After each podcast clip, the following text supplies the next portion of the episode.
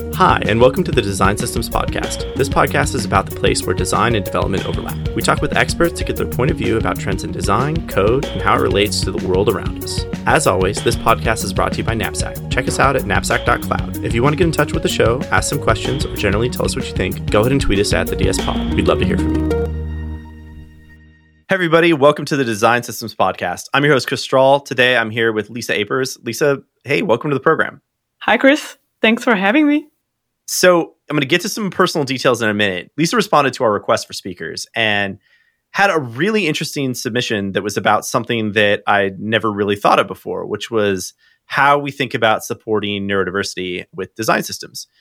Lisa, where is it that you work? Explain this sort of your background and how you got to where you're at. Yes. So I actually have a background in industrial design. And then through my career, or at least through my studies, I pretty early on noticed that it was too executional. And that's actually how I got into UX design and service design. So instead of having to design a green box, for example, you're going to investigate why does it have to be a green box? And maybe it doesn't have to be a green box at all. And that through internships and focusing on a little bit of graphic design got me then into also UI design and design systems eventually. So I've been jumping a lot between different jobs I've been working in agencies, I've been working in startups, also in scale ups. I've also been uh, VJing a little bit with generative art. But now I'm actually, I just opened my own design studio to focus a little bit more on what I love to do, which is both design systems, product design, but also a little bit more design research and experimentation. That's a great journey through a lot of interesting career choices with the core of it being design, the core of it being this idea that you want to be creative. And I think that you have an interesting personal story and how it relates to that creativity. Why don't you tell us a little bit more about your personal background? Yeah, so maybe how I got into design in the first place, it goes all the way back to my childhood.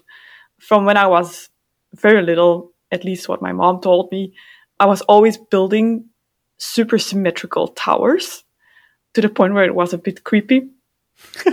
um, and then when I grew older, I also was the one when we had to wait in line in the stores, for example, I organized all the candy by the counter.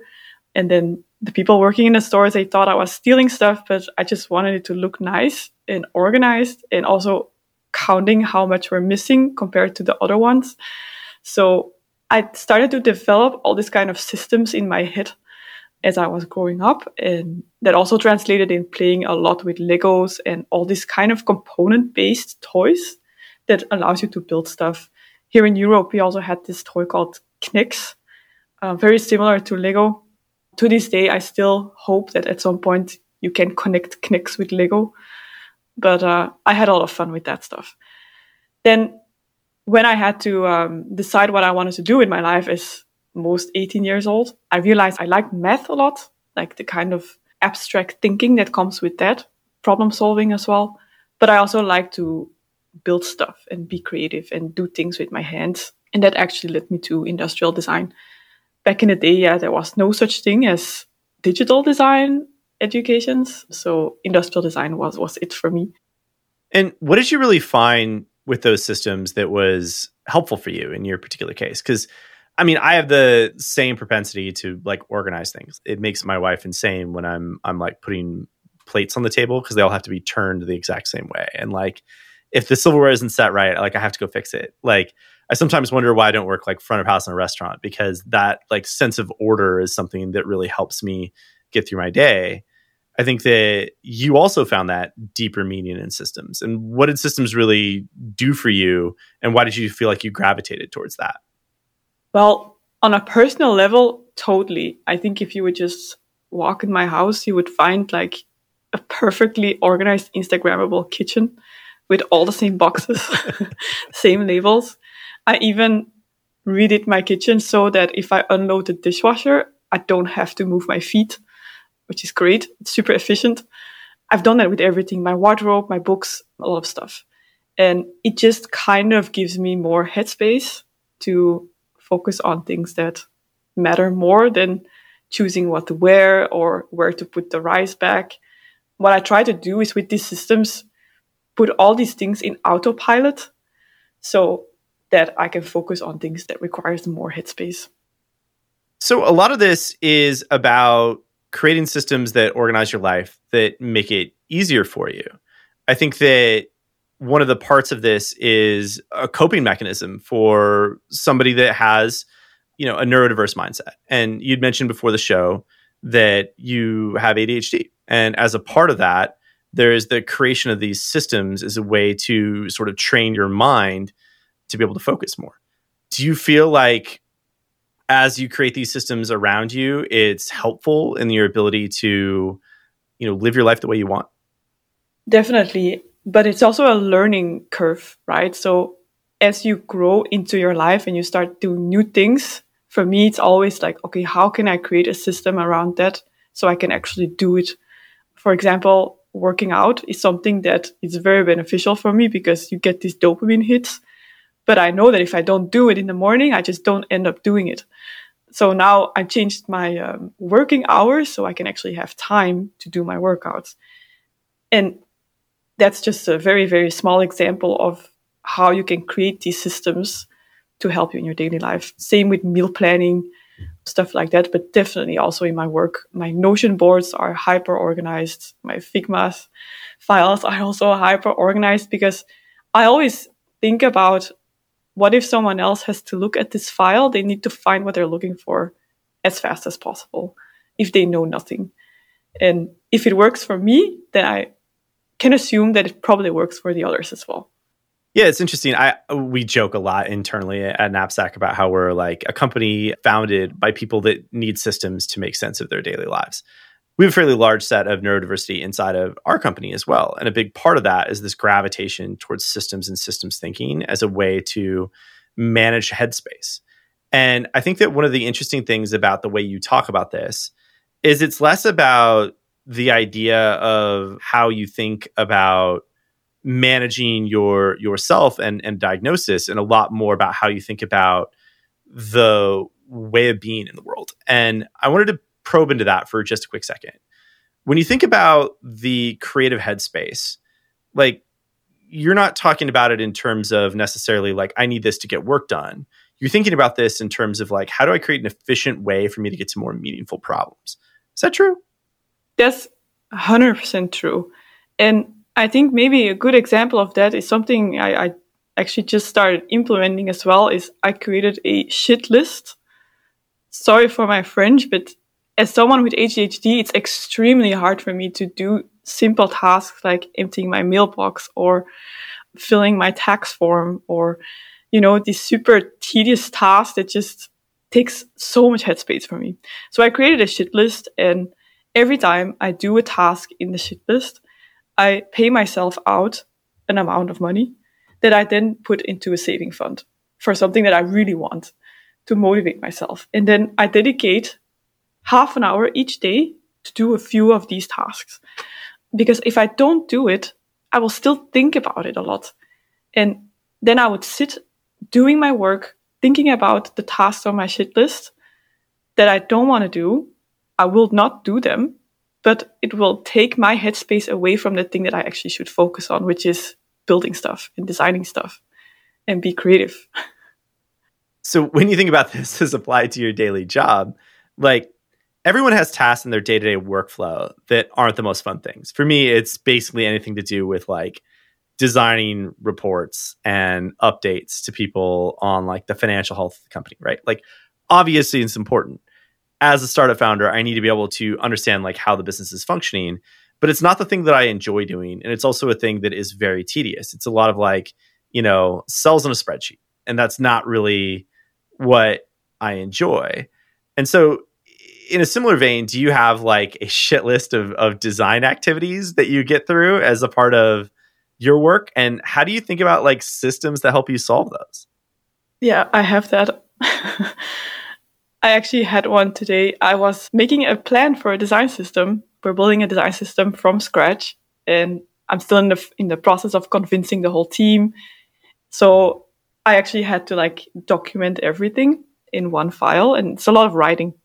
One of the first things actually I started using is Automator. It's this app on Mac, and with that, you can like combine different prompts to do things that are very tedious. Like, for example, extract all the images out of a PDF file or save all the pages of a PDF file as images, stuff like that. And I remember when I just started as a designer, I created a lot of those programs. But I also remember that I ended up spending way more time building those programs instead of just doing it. So it's also a little bit about finding that balance. But as you grow older and as you gain more experience, you also know where to kind of stop. yeah, I, it's actually it's funny. It's like I've never had an ADHD diagnosis in my life. I probably have some form of it because I also develop complex systems for very simple and mundane things. And it's, I think, also like, uh, I remember when that XKCD comic came out about automation and like whether or not you should automate something. And it had the matrix of like how many times you do something in a year and how much time is saved. I was like, genius. Why hasn't anybody sent this to me before that lets me know when I have to actually like write the thing to automate the thing instead of actually just doing the thing itself? And I've always been kind of like a fan of those sort of things. And talking to you about them, both as a coping mechanism and as a way of unlocking some higher function, I mean, I feel that like intimately because I'm I'm the kind of guy that like counts my steps as I'm hiking. Or you and I were talking uh, before the show about people that create prime numbers in their staircases and how it, it makes us insane. Like no staircase should have 13 stairs. It just shouldn't have the idea of how these systems and these constructs that we create help us to have more time and more meaningful time to think about those harder problems.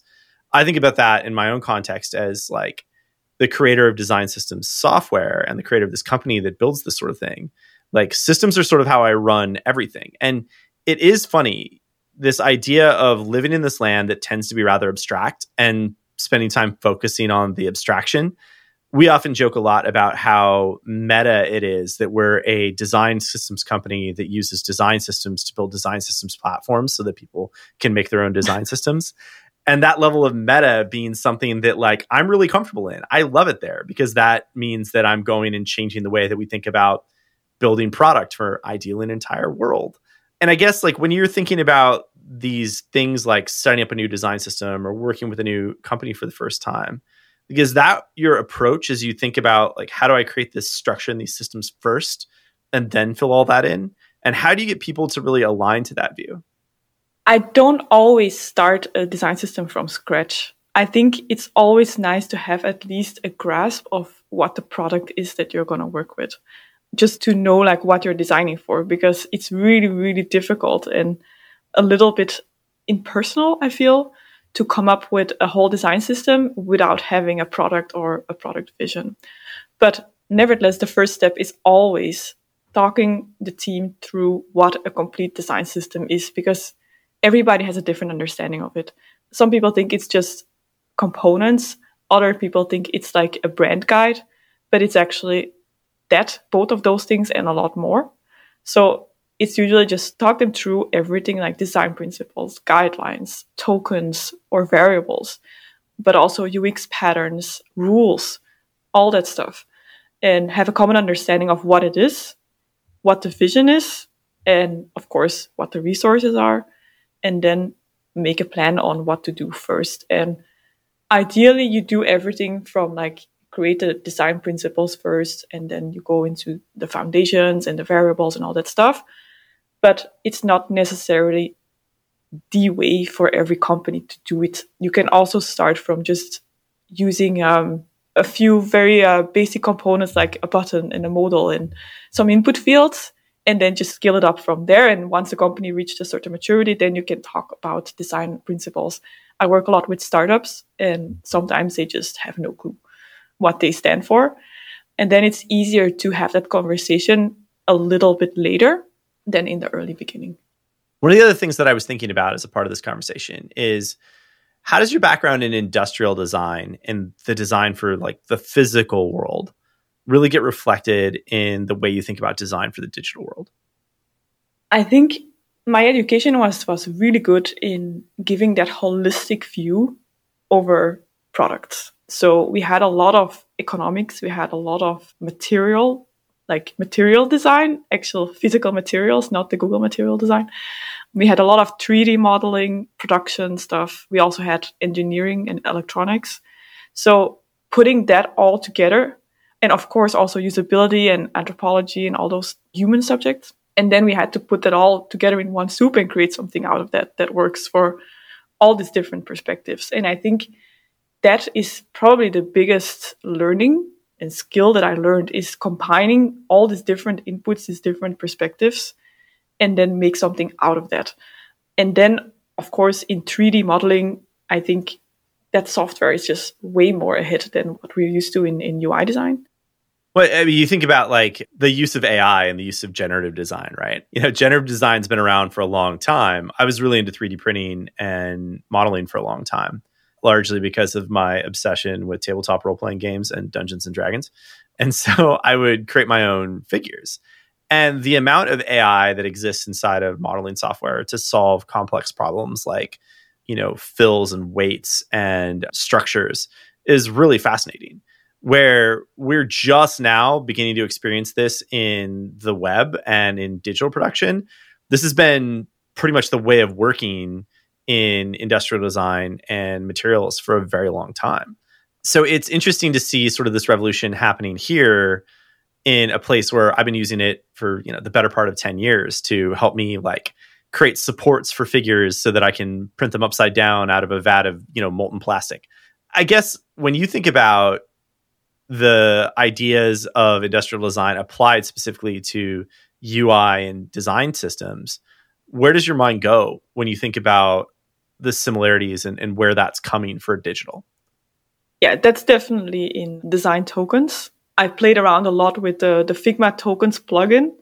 And I think what's really cool in that is that you can actually add formulas in there. There's this guy, Matthew Ström. I don't know if you've heard of him, but he writes about UI design and math and how you can actually create a whole color system based on one formula. And you can apply this also for typography and spacing and all the attributes that you have in design systems. And I think that's just a super interesting way to think about it because, yeah, then you can go really meta and create dynamic UIs as well, because then everything is just math. if you then connect it with, I don't know, like uh, biofeedback or um, EEG feedback, then things can get really interesting. Yeah, it's interesting. Actually, uh, Strom's been on the podcast before, back in the way early days. So we'll have to invite him back again. I was like, I was just looking it up real quick. It's been more than two years um, yeah. since he's been on. He was episode 28. So I, I guess the other thing that I wanted to cover around the idea of design tokens and how they drive dynamic UI is you're actually looking at starting your own research project around this. Talk to us a little bit about what you're you're really looking at doing. Yeah, so if you think about dynamic UI, then you can also start thinking about why don't we do more of that? Now we have the technology, but still UIs feel very static. I think we have now light mode and dark mode, and everybody's like, oh, we need to have a dark mode.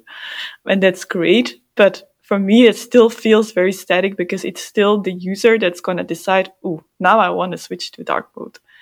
Where with dynamic UI, it could be really cool if you can start changing the UI based on input from the user. And that can be either biofeedback or maybe the time of the day, or maybe if you look at someone's calendar and see like that person had had a lot of meetings today, maybe we need to tone down the UI a little bit to give him a little bit of a calmer uh, feeling. Yeah, I, I need that plugin for my web browser or for the websites that I'm in. It's interesting to hear you talk about that as like this idea of dynamic UI because I think that the ability for us to personalize experiences. I mean, I think about like the lighting in my office, right? So I have it set up to change based on the time of day and the ambient light levels outside. I have a garden that has like water sensors that are connected to a smart hub that like dynamically waters my garden. And I think that we don't really have that same expectation in the digital space that we do in the physical space yet. And I've actually been starting to talk a lot about this with the idea of like, what if each of us had a personalization token that allowed us at runtime to have our preferences distributed to a website and to have that digital experience be modified based on those preferences. Now, there's a lot of hard technical challenges that that represent hurdles between here and there. Like, first of all, like anything that happens in runtime in the web is a giant dumpster fire usually. Yeah. but the idea is interesting to basically say, can an experience look entirely different for you, Lisa, versus me, Chris, viewing ostensibly the same website? And what kind of content and experience modifications could we reasonably expect to have? Because I view this as absolutely the way that this is all going, right? We all want to feel like we're working in a digital world that was made for us. And that's absolutely possible. Yeah, so with the research that I'm doing is I want to investigate if people that are neurodivergent, they have different brainwaves. Their brains work just different. Not worse, not better, just different. And I want to see and investigate if these people, if they have different ways of processing information. And if that information, how that is presented, can impact that as well. For example, with bionic reading, that's one thing that has been proven that improved the reading capabilities from, for example, people with dyslexia a lot. Same with people with ADHD. And how can we take that even further with colors or spacing or even UX patterns? And then if you, for example, start wearing these headbands with EEG um, sensors, Apple actually just filed a patent for EEG sensors in the AirPods. If you can put that in your device and change your UIs based on that, that would be the ultimate personalized experience. Because ideally, how I imagine it is that you take, for example, your commuter train back home from a day of work and you're reading the news. Next to you is another person reading news and you both see the same website, but just presented in a completely different way because you had a completely different day. You have completely different experiences, but still are capable of processing the same amount of information. So the idea is is that you'd have sensors that would read your brainwaves, like literally like what yeah. you were thinking. And yeah. based on that ability to essentially read your thoughts, it would present you with a different experience. And that experience isn't just personalized based on the UI or the UX, it's actually the content as well. And so I think that's a really interesting idea because I know that I definitely, you know, after like a long day of, you know, six plus hours of meetings and a lot of stress with customers and maybe a podcast recording in there, and then I jump in and like you know cook my family dinner and then you know help put the kids to bed and then like at 8:30 when the kids are finally asleep like all I want to do is you know shut my brain off and like you know scroll Reddit for 30 minutes while like I can decompress right but that experience can also be agitating depending on what's on Reddit that particular day and so is there a way that that content could be curated for a specific brain pattern that is a tired startup CEO with two children at 8:30 p.m. I would love that. Yeah, that's even taking it a little further. Yeah. But it doesn't have to be brainwaves. It can also be just information that you can pull in from your calendar or from how much you have worked out that day or stuff like that. We have already a lot of personal data that we can use. So you're just getting this started, right? Yeah. Describe a little bit more of the research project. Like, how long is this going to be? Like, are you taking volunteers? Do you need us to use the podcast as a recruiting device for you? Like, how long is this going to go? Because I'm curious to hear about where this heads and what the results are that you get. So I'd love to have you back when you've gotten some data and can talk about some of the results of it. Yeah, so I'm planning to have one one month of uh, heavy literature studies. So really reading about that information processing capabilities of people with ADHD, autism, dyslexia, all those things. Then based on those findings, I would love to make some sort of prototype, but really rudimentary, like even in Figma, just trying out how far we can take it in Figma. But eventually, we will also have to get a developer on board to help us build something real with actual. I hope to get my hands on an EEG headset and build actually something that's functional and can show you dynamic UIs based on your brainwaves. That would be super cool. And then that would be in month three. And then in month four, then we would do another round of experimentation and see how it actually like improves the information processing capabilities of neurodivergent people. That's the dream. I'm currently looking for interns to help me. um, so if there's someone listening and interested, please um, let me know. But I'm super excited about it. And I think it's exactly why I wanted to start my own company to actually facilitate research like this. I'm also going to apply to some research foundries to hopefully get some funding. But yeah, that's the plan. Awesome. And we'll put your contact details in the show notes so that people can reach out if they're interested in participating. I think it's a super interesting study in a place where there's the ability to have a really powerful impact. You know, it'll take a little while for this technology to be available, but at the same time, the idea that we would have data that was concrete about how this could potentially help you know, everyone, but especially those that are neurodivergent, have a better experience in digital products. Yeah, exactly. Because if we uh, go back to my shit list, the reason why it exists is honestly because if I have to make a bank transfer, for example, to my family at home in Belgium, I really, it, it's a dreadful task, not because the bank transfer in itself, but just because the website is horrible. and there's so much information and I'm so afraid I will click on something wrong and it's just so overwhelming. And there are so many things that we have in our daily lives that are so overwhelming for neurodivergent people that I feel it's it's almost necessary to just look at accessibility beyond just color contrasts. That's awesome. Well, Lisa, thank you so much for sharing your story about how you got here, talking about your research, and talking about how you kind of approach systems and these ideas of design. Really appreciate your time. And let's definitely have you back on in in, you know, 5 or 6 months when you've got some more to share. Awesome. And thank you so much for having me. It's been a real pleasure and I feel super honored to be here. Well, hey, this has been the Design Systems Podcast. I'm your host, Chris Strahl. Have a great day, everyone. That's all for today. This has been another episode of the Design Systems Podcast. Thanks for listening. If you have any questions or a topic you'd like to know more about, find us on Twitter at the DS Pod. We'd love to hear from you with show ideas, recommendations, questions, or comments. As always, this pod is brought to you by Knapsack. You can check us out at knapsack.cloud. Have a great day.